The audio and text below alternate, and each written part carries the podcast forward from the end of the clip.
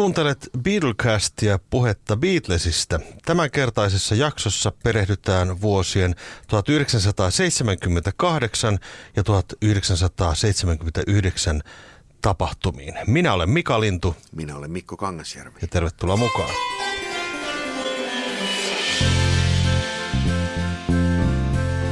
Mikä on syynä siihen, että me otetaan kaksi vuotta, kun meillä on ollut tämmöisiä vuosikatsauksia? Olisiko syynä, että nämä ovat, näitä, täällä ei oikein tapahtunut hirveästi niin mitään vai? No äh, joo, mä ainakin itse aina katson, että miten nyt julkaisuita on tullut. Ja 78 vuonna tuli niin vähän julkaisuita, että, tai ylipäänsä tapahtumia, niin ajateltiin, että tehdään tässä nyt kaksi vuotta putkeen. Tehdään kaksi vuotta putkiin, kyllä se minulle sopii. Katsotaan, mitä tuossa 78 tapahtuu. Eli tuota noin, niin, siinähän nyt on käynyt näin, että John on edelleen siis tota, kotioloissa. Ja tässä kun on mulla tämmöinen lähdekirja nimeltään The Beatles After the Breakup, niin tässä kerrotaan, että John viettää aikaa ö, katsellen televisiota, lukien, polttaen ranskalaisia sikareita ja nukkuen runsaasti. Itse asiassa ne ei ollut sikareita, ne oli Gitan merkkisiä savukkeita. Ai savukkeita, Joo. anteeksi mä sanon väärin. Mä muistan, kävin ensimmäistä kertaa itse Pariisissa aikanaan, niin mulla oli pakko ostaa heti semmoisia Gitanes-savukkeita, koska mä tiesin, että Lennon poltti niitä. no oliko hyviä? no en mä tiedä. ne näkyy siinä siis äh, semmoinen levy kuin John Lennon Collection, mikä julkaistiin sitten hänen kuolemansa jälkeen, niin siinä sisäpussissa on semmoinen kuva, missä hän on siellä Dakotassa sängyllä, on muistaakseni kitara kädessä ja sitten siinä sängyn päällä on semmoinen kitanesaski. Joo. Mutta George ottaa myöskin tämmöistä niin sapatti vapaata johtuen siitä, että hän on siis tavannut Olivian, menneet naimisiin ja sitten Dani poika syntyy näihin aikoihin? Hän syntyy sitten 78 elokuun ensimmäinen päivä. Mutta George kuitenkin äh, tämän, tämän vuoden aikana sitten jo rupesi aktivoitumaan sillä tavalla, että alkoi tekemään uutta levyä pikkuhiljaa. Äh, ja sitten yksi merkittävä asia oli Georgein elämässä se, että hän ajautui elokuvabisnekseen, johon syynä oli sitten brittiläinen koomikkoryhmä Monty Python – Siihen palataan varmaan kohta tarkemmin, Kyllä. mitä se oikein tarkoittaa. Paul McCartneyn Wings oli joutunut tässä vaiheessa jo vähän tämmöiseen niin kuin, en nyt sano limpotilaan, mutta vähän taas tämmöisiin niin kuin muutoksiin, että pari jäsentä taas lähti pois. Joo, hän lähti jo siinä heti kun nämä London Town-levyn äänitykset saatiin valmiiksi ja siinä jo 77 vuoden lopullahan pari kaveria siitä lähti. Ja 78 maaliskuussa sitten ilmestyi London Town-niminen albumi. Ja siinä kannessa oli vain kolme jäsentä. Taas kerran. Taas kerran.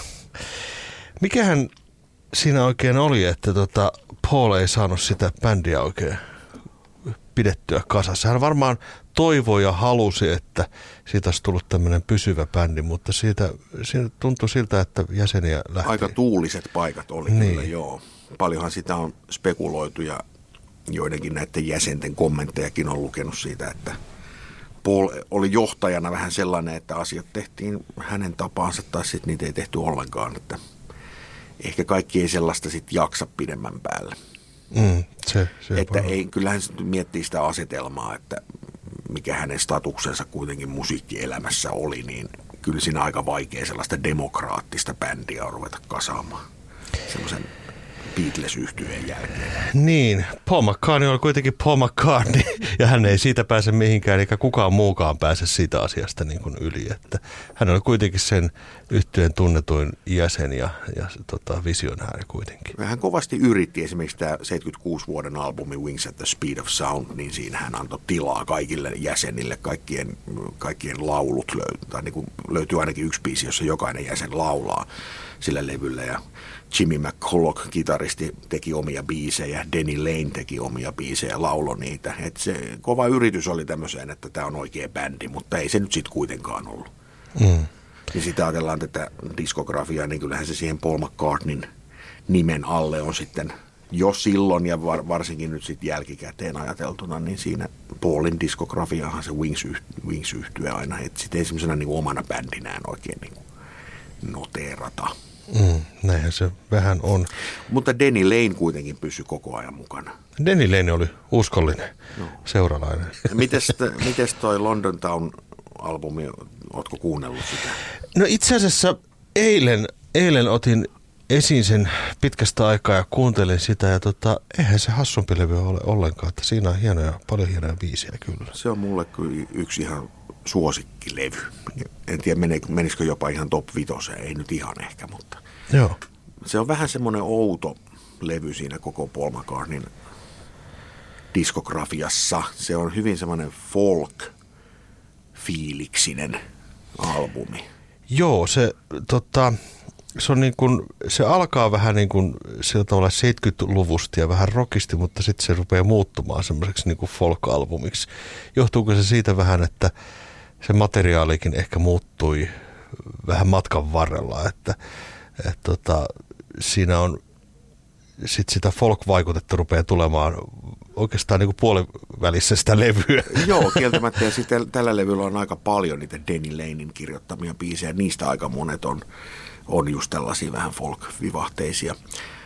Mutta siinä on upeita biisejä. Esimerkiksi tämä nimibiisi London Town on mun mielestä aivan mahtava. On joo, kyllä. Biisi. With a Little Luck, oikein semmoinen niin 70-luvun lopun syntikka pop-biisi, ihan mahtava, mahtavia biisejä. Sitten yksi, joka levyltä löytyy yleensä aina tämmöinen kaunis makka ballaadi, niin tämä I'm Carrying, kuunnelkaa se biisi, aivan, aivan todella hieno. Mm että niin kuin Mäkkan kirjoituskynä oli terävä ja, ja tota, hienoja biisejä syntyi tuulisista oloista huolimatta. Kyllä, mutta ehkä tämä ajankohta sitten oli tällaiselle levylle vähän, vähän huono sillä tavalla, että tuossa kohtaa musiikki skene oli melko punk, disco, new wave oli tulossa, oli tullut paljon uusia artisteja, jos ajatellaan Britanniaa, siellä nousi Police, Elvis Costello, tällaisia nimiä alkoi tulee, ne vallotti listoja. Niin tämä oli vähän vanhanaikainen tämä levy siihen ajankohtaan, ei tämä listoille hirveästi noussut. Hmm.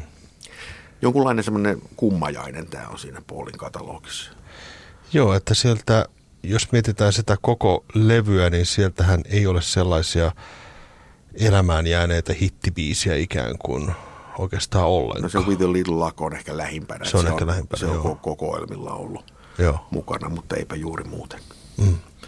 Se levyn päätösraita muuten, se Morse Moose and the Grey Goose, on, se on myös mun ihan suosikki. Se, se on semmoinen niin kuin merellinen kappale. Se, se, se on hienoa sellaista, niin kuin, tätä levyähän äänitettiin siellä Neitsyt-saarilla, siellä jahdilla, mikä oli Fair Carol, kun sen jahdin nimi oli, missä ne, mihin oli rakennettu äänitysstudio. Ja siinä, siinä on vähän sellaista niin kuin merellistä vibaa myös tässä levyllä. Joo. Ja hauskaa tietenkin se, että kansikuva on, siinä on London Bridge on siellä taustalla ja nämä tota, hahmot ovat mustavalkoisena siinä niin kuin kuvassa ja se on kuitenkin tehty Karibialla. Niin, jo. Ja sitten tämän, tota, levyn lehdistötilaisuushan pidettiin myös sit, niin Thamesjoella. Silloin niin. ne vuokrasi sieltä jonkun laivan ja, ja tota, kutsu toimittajat sinne. George äh, lomailee Havajilla tuossa alkuvuodella ja tota, siellähän äh, ainakin tarinoiden ja kertomusten ja, ja aikakirjan mukaan niin lähtee kirjoittamaan kasan biisejä. Hän jotenkin kokee nyt tämmöisen niin kuin – seesteisen elämänvaiheen ja, ja tota, hän selkeästi niin kuin saa inspiraatiota siitä ja siitä alkaa sitten kehittyä levy, joka ilmestyy sitten seuraavana vuonna. Helmikuun neljäs päivä John ja Joko tekevät maakaupat. He käyttävät 178 000 dollaria ostaakseen useamman ekkerin maata Delawareista, New Yorkista – ja heidän tarkoituksenaan on tehdä sinne ikään kuin paikka, jossa voivat lomailla ja kasvattaa lehmiä. Mitä ihmettä minä juuri äsken luin. Mutta näin, näin ne tekevät. Tämä on aina mahtavaa, että mistä, mistä tällainenkin tieto nyt sitten, kun tämä Keith Batman, joka tämän kirjan on kirjoittanut, niin tota, mistä tämä tieto on tullut? Hyvä kysymys. Toki kyllähän tästä varmaan jotkut kauppakirjat on Totta kai joo, että kyllä. Mutta mistä tämä lehmähomma?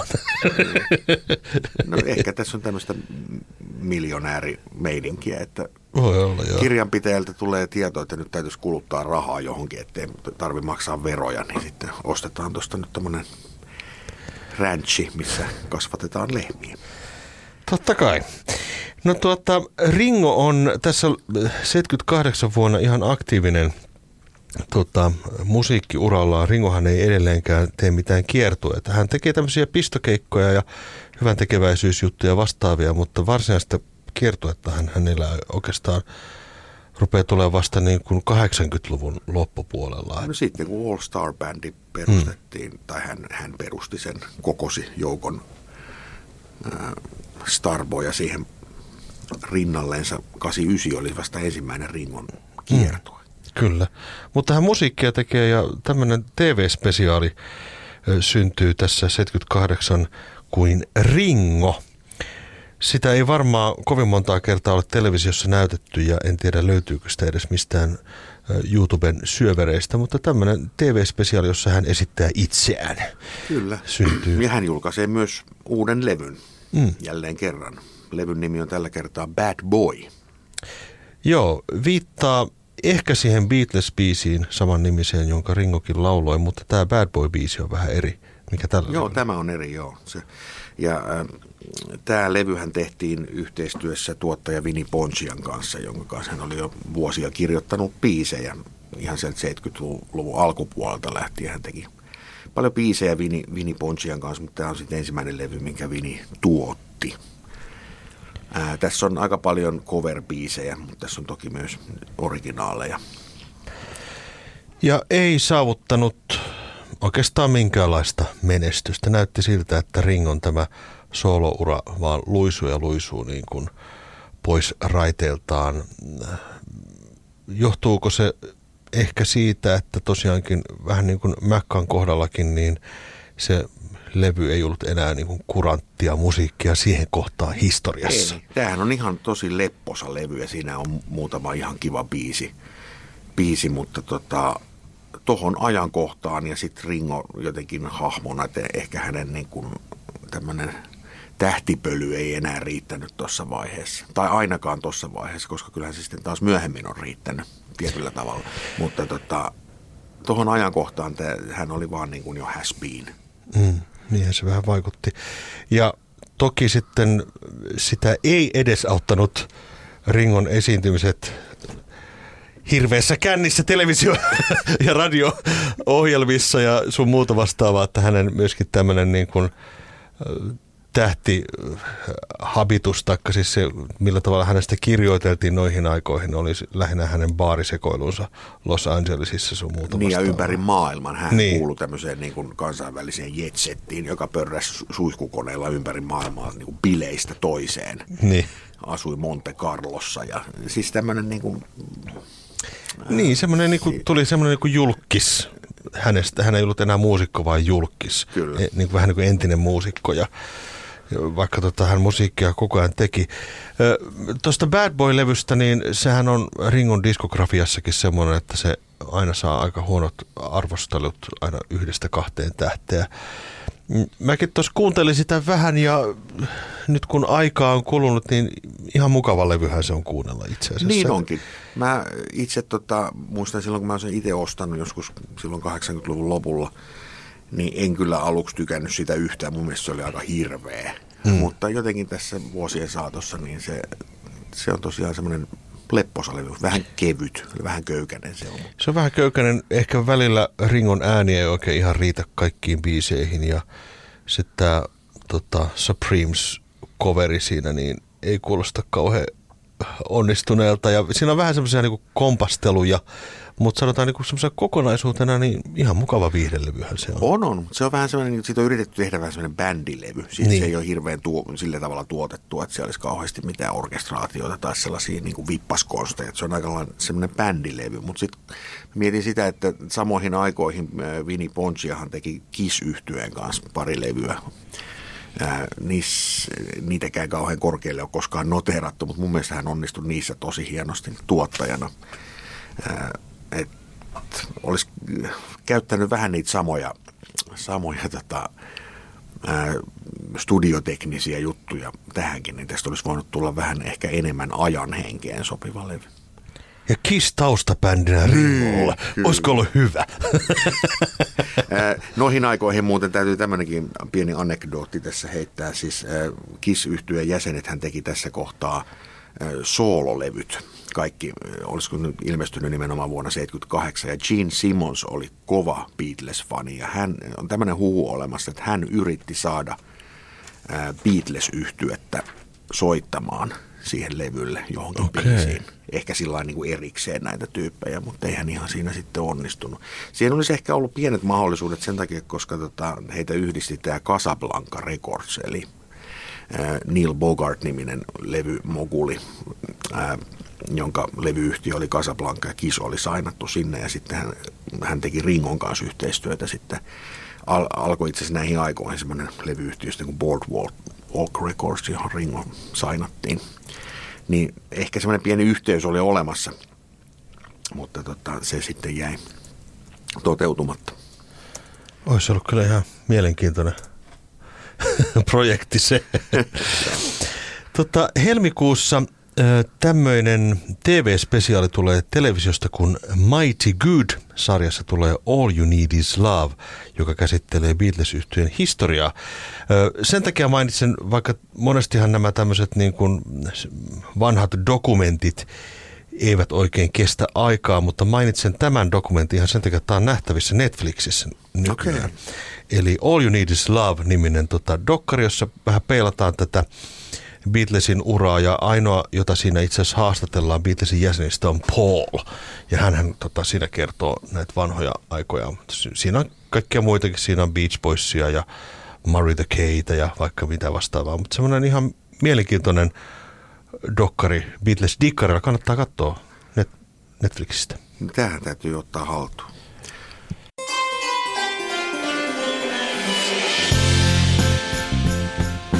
Sitten tämmöistä semidokkareista, niin puhutaanpas hetki Rutlesista. Joo.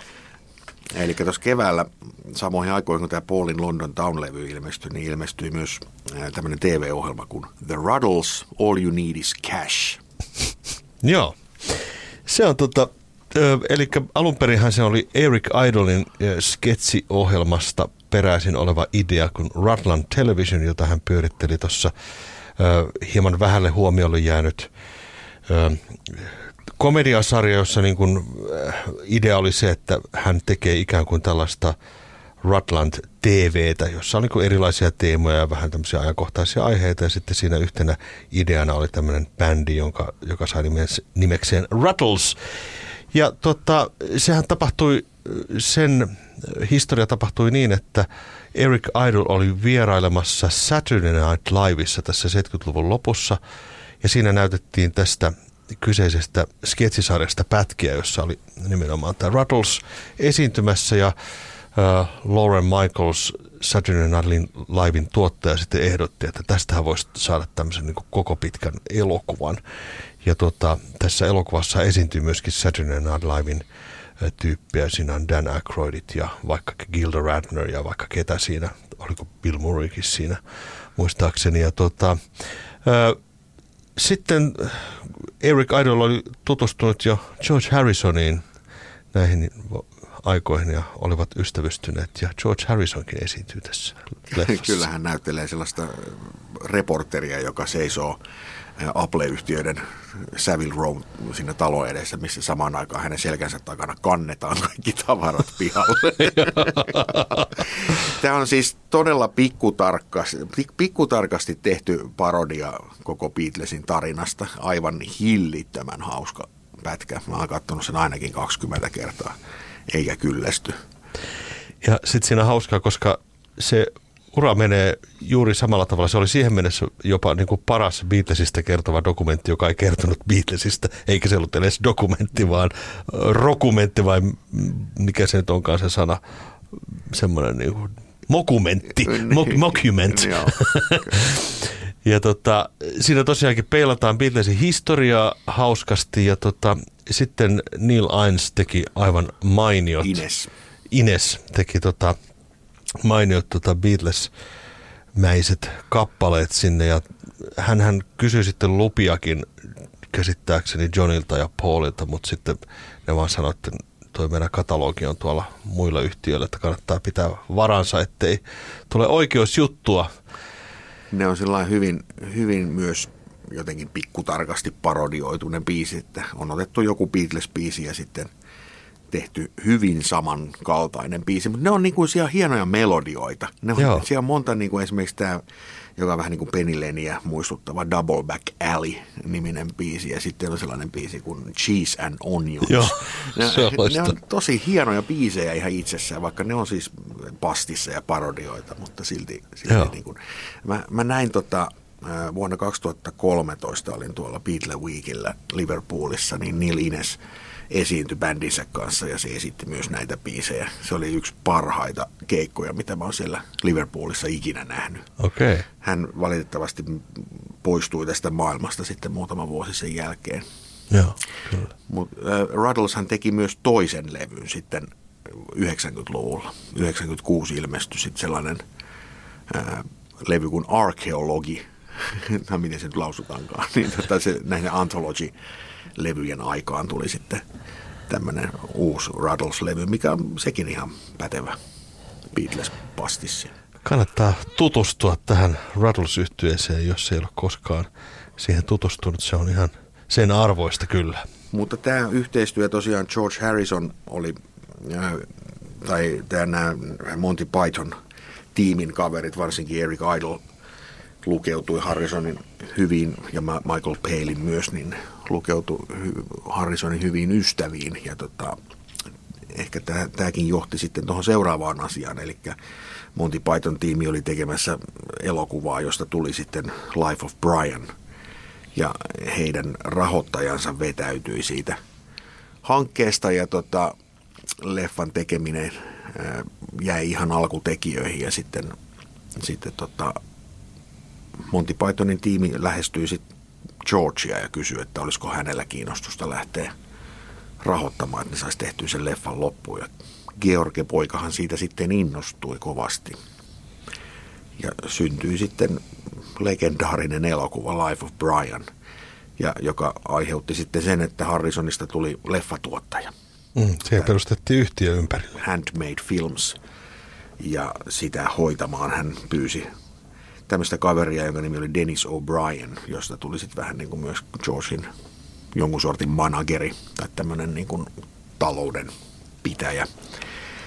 Ja myöhemmin valitettavasti he aj- aj- ajautuivat sitten välirikkoon sen takia, kun Dennis O'Brien ilmeisesti ei ollut ihan, ihan silleen puht, hänellä ei ollut puhtaat jauhot pussissa ihan täysin. Mutta tota, sitä leffayhtiöä kuitenkin siinä koko 80-luvun pyörittivät ja, ja sehän nosti Britannian leffa, se oli ihan merkittävä juttu niin Joo. Brit- Britannian leffateollisuudessa. Joo, siitä tota, jokin aika sitten tuli televisiosta, ihan Suomen televisiosta tuli dokumenttikin, joka käsitteli tätä Handmade Filmsia, niin siinä moni totesi, että se oli todella iso osa Britannian elokuvateollisuutta tässä 80-luvulla. Se tuotti valtavan määrän elokuvia ja, ja sitten myöskin antoi tilaisuuden monille näyttelijöille ja, ja ohjaajille ja tekijöille tehdä tota, laadukasta elokuvataidetta. Ja Life of Brianista puheen ollen George Harrisonhan esiintyy myöskin tämmöisessä pienessä roolissa. Hän on siellä lopussa, kun Ristiina oli tai kaikki päähenkilöt, ja hän on yksi niistä Kyllä. sillä ristillä. Se, siinä on myös biisi, jossa Harrison itsekin oli mukana, eli Always Look at the Bright Side of Life. Joo, hän tuotti siitä single. Kyllä. Taisin nostaa oikein listoillekin jossain, jossain vaiheessa. Eli Harrison, kun äh, Eric Idle sanoi jossakin haastattelussa, kun puhuttiin tästä George Harrisonin roolista rahoittaja, niin tota, hän sanoi, että tämä oli varmaankin yksi maailman kalleimpia elokuvalippuja. että George antoi rahat ihan vain sen takia, että hän halusi nähdä Kyllä. elokuvan.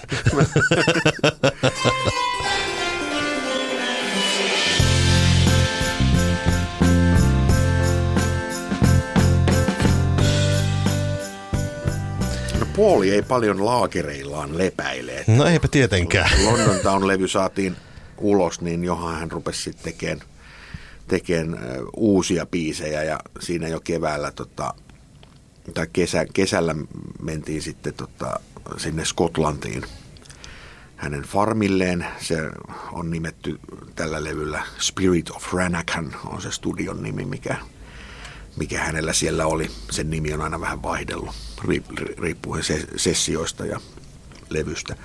Mutta tällä kertaa se oli Spirit of Ranakan ja siellä alettiin tehdä sellaista levyä, josta tuli sitten Back to the Egg. Ja tässä kohtaa wings yhtyeeseen sitten tuli taas kaksi uutta kaveria.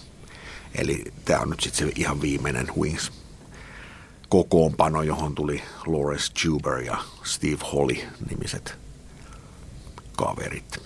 Steve Holly rumpali on usein ollut tuolla Beatle Weekillä puhumassa näistä ajoista ja hän on myös sessiorumpali soittanut Elton Johnin levyllä muun muassa rumpuja. Edelleenkin aktiivinen kaveri Kyllä. ilmeisesti näin. Olen ymmärtänyt. Back to the Egg-levy tosiaankin muodostuu näihin aikoihin. Ö, tässä 78 vuonna ilmestyy myöskin Wingsiltä kokoelma, johtuen siitä, että tuo sopimus alkoi mennä umpeen levyyhtiön kanssa ja sitten sen päätti sitten tämmöinen kuin Wings Greatest kokoelma levy, joka on tällainen kokoelma tietenkin hittejä. Ja oikeastaan merkittävä asia tässä on tämä levyn kansi, joka tota, on syntynyt hyvin mielenkiintoisella lailla. Eli tässä on tämmöinen Wings Greatest levyn kansi, jossa on tämmöinen patsas lumessa. Kerro vähän tarkemmin Mikko, miten tämä kansi on syntynyt. No e- eikö tämä patsas ollut se, se oli jostain antiikkiliikkeestä löytynyt, hmm. löytynyt tämmöinen niin kuin patsas. Ja Paul halusi sitten, että se, se levyn kansi on sellainen, että se patsas makaa lumihangessa ja se on tuolla alpeilla. Ja no, ne meni sinne alpeille kuvaamaan sen kannen. Mutta se ei nyt kyllä todellakaan näy siitä levyn kannesta mitenkään, että se on kuvattu alpeilla. Joo. Tosiaankin he lensivät Sveitsin alpeille, ottivat patsaan mukaan, tökkäsivät sen lumeen ja vuokrasivat helikopterin. Kuvasivat se ilmeisesti kaukaa jollain niin kuin teleobjektiivilla ja, ja tota, käyttivät rahaa siihen ihan törkeästi tähän yhteen levyn kanteen. Ja tosiaankaan, kun sitä levyn kantta katsoo, niin se on, ei, ei sitä nyt kun ei se alpit siinä näin kuin millään Ei se mitenkään siinä. Se olisi ihan yhtä hyvin voinut piirtää sen kanssa. Niin, se taas muuta. Mutta semmoinen. Kaikkea kans... sitä voi tehdä, jos on Paul McCartney. Juuri näin. Lentää Sveitsiin, tökätä lumea ja ottaa sitä valokuvaa helikopterista. Nämä tota, 70-luvun kokoelmat oli vielä sellaisia, oikeastaan vielä 80-luvunkin kokoelmat oli. Et ne oli vaan semmoisia, niin että siinä oli biisejä, niin kuin tässäkin levyllä, niin tässä on singlejä, eikä siinä ole mitään uutta. Että tämmöiset kokoelmat, mihin tuli uusia biisejä, niin nehän yleistyi vasta tuossa 90-luvulla oikeastaan. Että sitten rupesi tulemaan, ja niistä tuli aika suosittuja yleensä sit sellaista kokoelmalevyistä, missä oli joku uusi biisi. Mutta nämä kaikki niin kuin 70-luvun Beatles solo-kokoelmat on vähän sellaisia jotenkin mun mielestä pikkusen epäonnistuneita. Ehkä se Ringon kokoelma on paras, Blast from Your Past. Siinä on niin kuin onnistuttu kerään ne hittibiisit siihen. Mutta tästäkin tämä Paulin kokoelma, tämä olisi, hän olisi helposti pystynyt 78 vuonna jo tekemään vaikka tuplakokoelma. Että semmoisia hittisinkkuja oli jo sen, sen verran paljon, että tämäkin jää vähän vajaaksi. Mm. Jotenkin tuossa kohtaa. En, en muista, oliko tämä mikään myyntimenestys, mutta tämmöinen levy tehtiin ja siitä on CD-painoksiakin tehty tehty, mutta tota, vähän ehkä jäänyt sille unholaan. Mm, kyllä. Cynthia Lennon julkaisee kirjan tässä vuonna 1978 nimeltään A Twist of Lennon, jossa hän sitten kertoo ajastaan John Lennonin vaimona. Sintihan kai parikin kirjaa kirjoitti näistä ajoista. Joo, toinen taitaa olla sitten vasta, onkohan se peräti 2000-luvun Jotain semmoista, joo. Ja tota, hän esiintyy myöskin sitten promoa tätä kirjaa televisio- ja radiolähetyksissä ja, ja tota, valottaa tätä puolta ja myöskin vähän Johnin pimeää puolta myöskin tuodaan esille tässä, tässä kirjassa. Lukekaa, jos haluatte. Vuonna 1978 Wings yhtiö äänittelee siis Back to the Egg-levyä ja siinä on yksi tämmöinen mielenkiintoinen, hyvin poikkeuksellinen biisi myöskin McCartneyn tuotannossa, kun Rockestra-niminen Rockestra Theme. Rockestra Theme-niminen biisi. Kerros Mikko tästä, se on, tästä kappaleesta. Joo, se on instrumentaali biisi, johon Paulilla oli tämmöinen visio, että, että si, siihen tilataan esiintymään tämmöinen valtava määrä muusikoita ja sitten kolmas päivä lokakuuta 78 Abbey Roadin studiolle kerääntyi tämmöinen porukka, missä oli esimerkiksi kitaristeina, sieltä löytyy Pete Townshend, Hank Marvin, David Gilmore, ja sitten oli tämä Wingsin oma, omat kitaristit Lawrence Schubert, Danny Lane, ja sitten on Led Zeppelinistä John Paul Jones, ja rumpaleina on John Bonham, ja siis valtava määrä porukkaa, plus sitten vielä niin kuin, äh, brassisektio ja äh, perkussionisteja, Ray Cooper, Morris Burt, äh, Gary Brooker kiippareissa ja, ja tota, siis hirveä porukka ja sitten se äänitettiin tämmöinen instrumentaalibiisi kuin Rockestra Team. Mä en tiedä, oliko tämä tarkoitus tulla johonkin, niin kuin tar- oliko sillä joku niin kuin kohde tällä biisillä, vai oliko se vaan tarkoitus tehdä tähän levylle? Tai sitten Paul McCartney vaan ajatteli, että tehdään tällainen because I can. No voisi olla, että tämä on ehkä se oletettavin Sitten siinä levyllä on toinenkin biisi, So Glad to See You Here, missä tämä ryhmä myös esiintyy. Ja tässä tehtiin tästä äänityssessiosta myös filmi, mitä ei ole edelleenkään julkaistu. Siitä on joku pätkä näytetty, näytetty jossain tota, tämän Back to the Egg-levyn julkkaritilaisuudessa, mutta Tästä on nyt spekuloitu, että tämä London Town ja Back to the Egg olisi seuraavat julkaisut siinä Paulin Archive Collection-sarjassa, mutta sieltä ei ole nyt vähän aikaan kuulunut mitään uutisia mistään uusista levyjulkaisuista, että jää nähtäväksi. Olettaisin, että siinä kohtaa sitten nämä filmitkin näkee päivänvalon. Mm. Mutta tämä on aika mielenkiintoinen. Äh, levynä, levynä tämä sitten, tämä Back to the Egg on, on sellainen, tässähän yritettiin ehkä vähän tulla siihen ajan hermolle. Et siinä on vähän semmoisia New Wave-vaikutteita. Siinä levyllä puoli pitkästä aikaa pyysi mukaan myös ulkopuolisen tuottajan, että siinä on Chris Thomas, joka oli jo White Albumilla mukana, joka oli tähän mennessä sitten rakentanut jo valtavan oman uransa, tuottanut muun muassa Sex pistols yhtyettä ja, ja Procol Harumia ja monia muita tuli tuottamaan sitten vielä 80-luvulla, 90-luvullakin, Elton Johnia ja muita. Chris Thomas tuli mukaan tähän tuotantoon. Oletko kuunnellut tätä levyä? Joo, olen, olen kuunnellut ja tota, edelleenkin voisin sanoa, että Paulin tuotannossa – voisiko sanoa, että ehkä unohdetuin levy, mutta mun mielestä tämä levy on ihan mainio. Ihan niin kuin, me, on vaikea tietenkin asettua niihin saappaisiin, että miltä se on kuulostanut silloin. Onko se kuulostanut mm. jotenkin Paulin yritykseltä olla niin sanotusti contemporary, niin kuin mm. ajan hermolla oleva.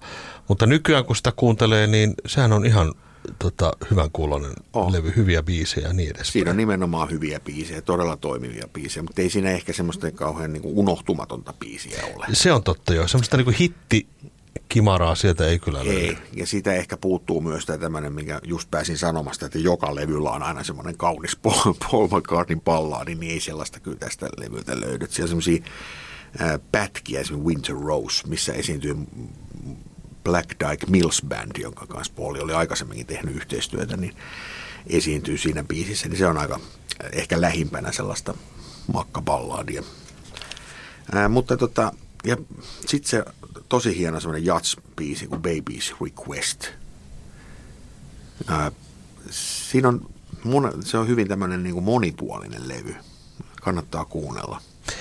Joo, se on kyllä tota noin niin, semmoinen yllättävä levy, että se ei varmaan sen ajan ihmisissä herättänyt sellaista vastakaikua, mutta tota, aika monesti, kuten ollaan todettu moneen kertaan jo näissä, että Paulin levyt näin jälkikäteen kuulostaa aina niin kuin paremmilta jälkikäteen kuunnelta. Kyllä, ja tosi monelle levylle on käynyt tällainen, että niiden profiili on noussut huomattavasti aikojen saatossa. Mutta sitä ö, täytyy vielä odottaa, että tämä saa jonkinlaisen uudelleenjulkaisun. Mä nimittäin tajusin vasta tässä ihan ennen kuin tätä ohjelmaa lähdettiin tekemään, niin tota, sen, että aika moni näistä Beatlesin tuotannoista, mitä tässä 78-79 julkaistiin, niin niistä ei hirveästi ole uusinta painoksia tullut. Ei, joka kuvastaa ehkä sitä, että tämä kyseinen aikaperiodi oli ehkä sellaista, miten se nyt muotoilisi. Silloin Beatles ei, eikä nämä jäsenet heidän urillansa olleet mitenkään kauhean kovassa sukseessa. Mm. Ja nämä julkaisut, mitä silloin tehtiin, niin niistä ei ole muodostunut sellaisia semmoisia niin jotenkin kuolemattomia levyjä, että niitä olisi hirveästi kaiveltu sitten uudelleen. Mm. Oikeastaan sekä Ringon että näistä, näistä Wings-tuotannoista, niin niistä on CD-painokset olleet 90-luvun alkupuolella, mutta sen jälkeen niitä ei ole julkaistu. Ainoastaan Harrisonin levy, sitten, joka ilmestyi tuossa 79, niin sen uusin painossa vuodelta 2004. Kyllä. Sekin on kyllä remasteroitu, mutta tota, muuten näitä ei ole juurikaan tota, julkaistu uudelleen. Puhutaan sitten seuraavaksi siitä. Niin. Harrisonin 79. levystä eli George, George Harrison. Harrison. Joo. Muistan aikoinaan, kun tutustuin beatles yhtyeen tuotantoon ja sitten rupesin näitä soulalevyjä ostamaan, niin tota, sain käsiini tämän kyseisen levyn ja kun kuuntelin sitä, niin en pitänyt siitä levystä oikeastaan. Mä tykkäsin muutamasta biisistä. Yksi oli toi Not Guilty ja sitten Soft Hearted Hannah oli semmoinen biisi, josta tykkäsin, mutta muuten se soundi jotenkin ei iskenyt siihen 89-luvun taitteeseen. Ja, ja tota, mutta jälkikäteen kuultuna, niin sehän on tosi koherentti levy.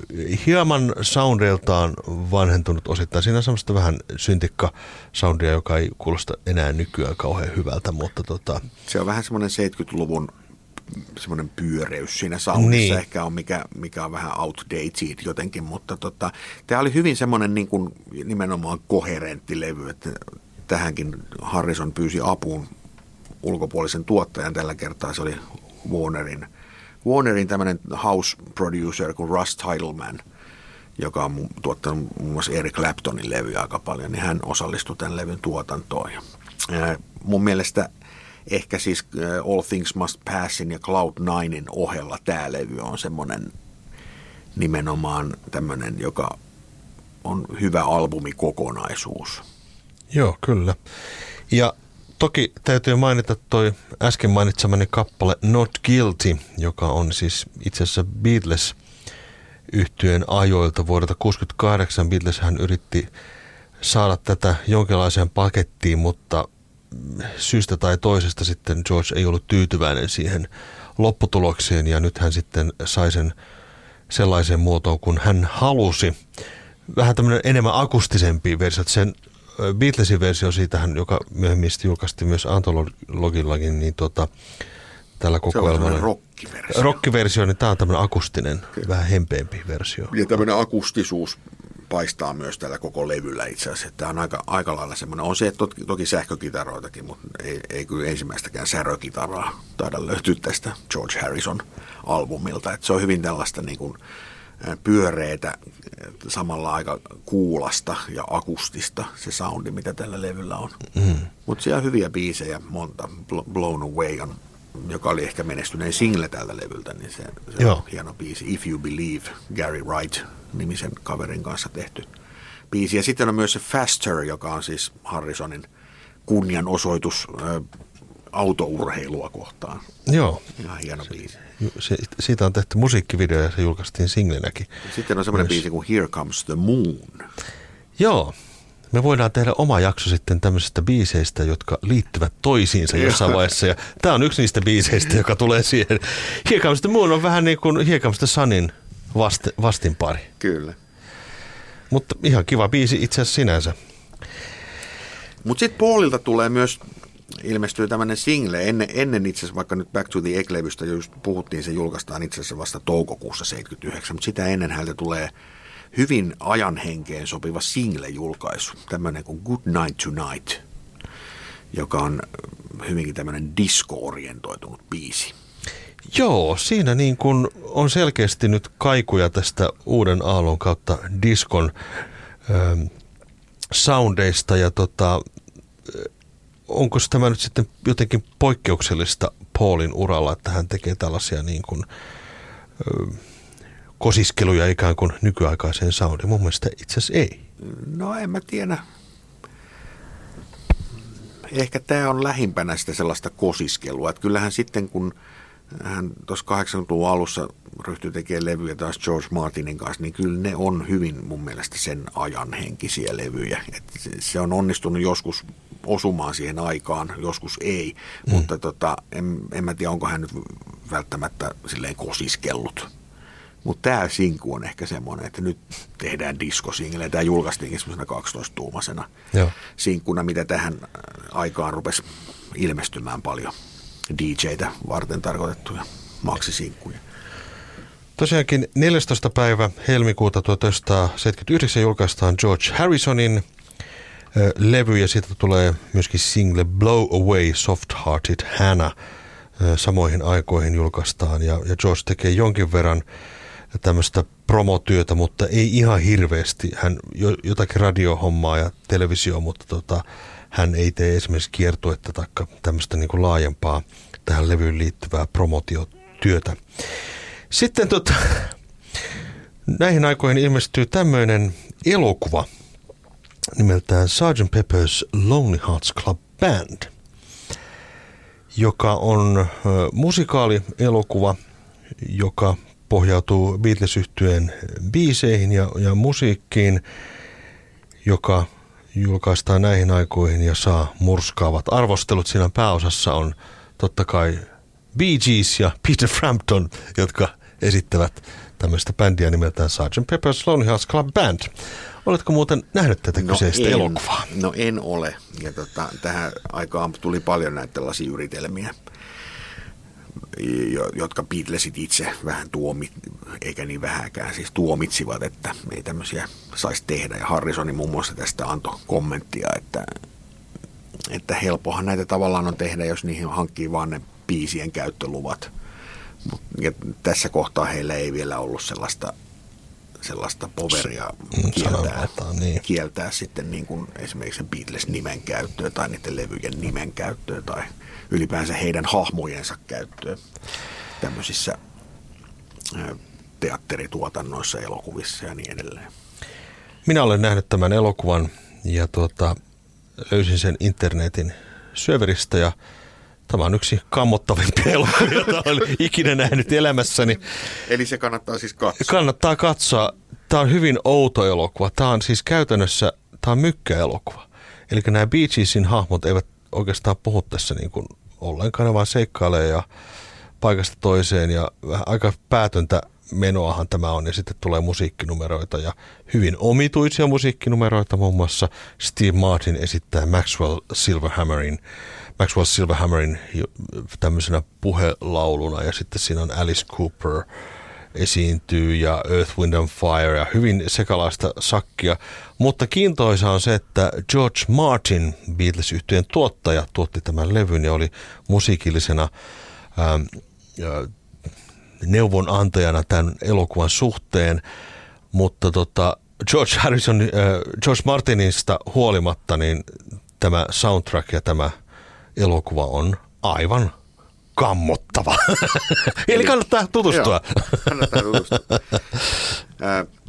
Toukokuussa vietettiin Hurtwood Edge farmilla, tai mikä farmi, hänen talollaan, eli Eric Claptonin talollaan hääjuhlaa, missä Eric Clapton ja Patty Boyd menivät vihdoin naimisiin, vaikka he olivat pitkään jo seurustelleet.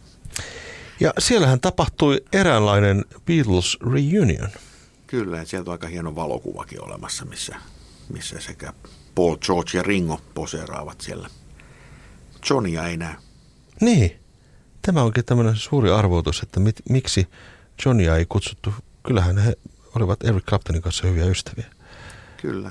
Ja Clapton on itse selittänyt sitä, että hän unohti lähettää kutsun. Mutta mietin nyt sitä, että, että hetkinen, minä teen tässä nyt häävieraslistaa. Kutsutaanpa Paul, George, Ringo, mutta unohdan kutsua John. onko, se, onko se nyt ihan niin kuin... Ehkä se kutsukortti on kadonnut, kun se on lähetetty sinne Atlantin toiselle puolelle, niin se on siinä kohtaa kadonnut. Jotain semmoista. Sitten Johnilta oli kysytty jälkeenpäin, että, että tota, miksi et ollut siellä häissä, niin hän oli kyllä ainakin väittämän mukaan sanonut, että olisin mennyt, jos olisi kutsuttu, mutta kun ei tullut kutsua, niin en sitten mennyt. Mutta nämä on tämmöisiä arvoituksia, jotka jäävät ikuisiksi arvoituksiksi. Miksi John ei saanut kutsua mm. Claptonin häihin? Ja koska Paul McCartney ei laakereillaan lepäile, niin kesällä hän ollessaan siellä Skotlannissa niin äänitteli levyn, joka julkaistiin sitten vasta vuoden päästä, eli McCartney 2 levyn nauhoitukset on käytännössä tehty kesällä 79. Ja niistä sessioista ensimmäinen julkaisu oli loppuvuodesta joulusingle Wonderful Christmas Time, mm. joka edelleen pyörii tuolla marketeissa, kun käy jouluostoksilla, niin kyllä sitä aika usein kuulee. Se on totta ja mainio joulubiisi. Vähän erikoinen joulukipalehan se on, mutta tota, se on jäänyt jotenkin elämään. Joo, mun mielestä ihan mahtava. Sitten loppuvuodesta wings yhtye tekee viimeisen kiertueensa. Ja tämä oli myös viimeinen kiertue Paul McCartneylle, kymmenen, kunnes sitten kymmenen vuoden päästä hän lähti seuraavan kerran menestyksekkäälle soolokiertueelle, mutta siis vuoden 79 lopussa 19 keikkaa Britanniassa, Englannissa ja Skotlannissa ainakin, olikohan siellä Walesissakin, mutta kuitenkin, joista kuuluisin keikka varmasti on sitten Concert for Kampuchea, joka tapahtui 89. päivä joulukuuta Hammersmith Odeonissa. Ja siitähän on myös levytys. Julkaistiin tupla vinyylinä tämmöinen levy kuin Concert for Kampuchea, missä koko, koko yksi puoli, onkohan se se viimeinen puoli siinä tuplalevyllä, niin on wings yhtyeen materiaali. Siellä on pari Beatles-biisiäkin. Got to get you into my life, muistaakseni, ja onko joku toinenkin. Let it be. Let it be, kyllä. Ja tämä oli jälleen kerran sellainen konsepti, että siitä huhuttiin, että Beatles palaisi yhteen. Johnhan ei ollut sinne tulossa alun perinkään, mutta Ringo oli itse asiassa kutsuttu sinne ja Ringo oli tulossa ja myös George oli tulossa tähän hyvän tekeväisyyskonseptiin, mutta kun nämä huhut lähtivät vellomaan, niin he päättivät jättäytyä pois, ettei tästä tulisi ikään kuin Beatles reunionia, mutta Paulhan siellä esiintyy ö, menestyksekkäästi ja tämä Rockestra themehan esitettiin siellä myöskin sitten Kyllä. finaalinumerona. Tätä levyä hän ei ole myöskään julkaistu sitten. Sitä ei ole CD. Edes CD-painoksenakaan, että jotenkin nämä 70-luvun lopun julkaisut kaikki on vähän semmoiset, että ne on jäänyt retuperällä ikään kuin julkaisujen suhteen. Näin. Näin saatiin pakettiin vuodet 1978 ja 1979. Ehditäänkö me ottaa vielä Trivial Pursuitit loppuun? No, otetaan ne vielä loppuun. Kuka toimi tuottajana Beatlesin Hampurin levytyksissä? Niissä niin kuin, äh, ei Star Clubilla, vaan siellä niissä levytyksissä. Polydor-levytyksissä. Jostain syystä ja en tiedä miksi. Ainoa nimi, joka mulle tulee mieleen, on Udo Kier, joka on näyt- saksalainen näyttelijä. Mutta ei kuitenkaan Udo Dirkschneider. ei okay. sentään. Se en oli, muista. Se oli tämmöinen kuin Bert Kampfert. Joo. Mi- mitä ammattia Johnin isä harjoitti Johnin lapsuudessa? Merimies. Kyllä. Minkä biisin Paul kirjoitti Silla Blackille hänen vuoden 68 televisioshowta varten? Öö, enpä muista. Step Inside Love. Ah, no niinpä tietenkin. Magical Mystery Tour elokuvassa on poistettuja kohtauksia eräästä toisesta elokuvasta. Ne ovat semmoisia maisemakohtauksia. Mistä elokuvasta nämä pilvikohtaukset ovat peräisin? Ei harmainta aavistustakaan. Doctor Strange Love. Oho. Tämä on En- aika En ole mielenkiintoinen. koskaan kuullut tällaista. Näin tässä väitetään. Millä laululla George antaa tribuuttia faneille All Things Must Pass-levyllä? Ä, Apple Scruffs. Kyllä. Beatles-laulussa Back in the USSR lauletaan tytöistä, jotka asuvat Neuvostoliitossa. Keistä tytöistä mainitaan, että Ukrainalaisista. Kyllä, tytöistä. ukrainalaiset tytöt ovat siinä mainittu. Näin. Ki- Kiitoksia tästä jaksosta ja kuuntelusta ja palataan sitten asiaan ensi kerralla. Minä olen Mika Lintu Minä olen Mikko Kangas. ja kuuntelit Beatlecastia puhetta Beatlesista.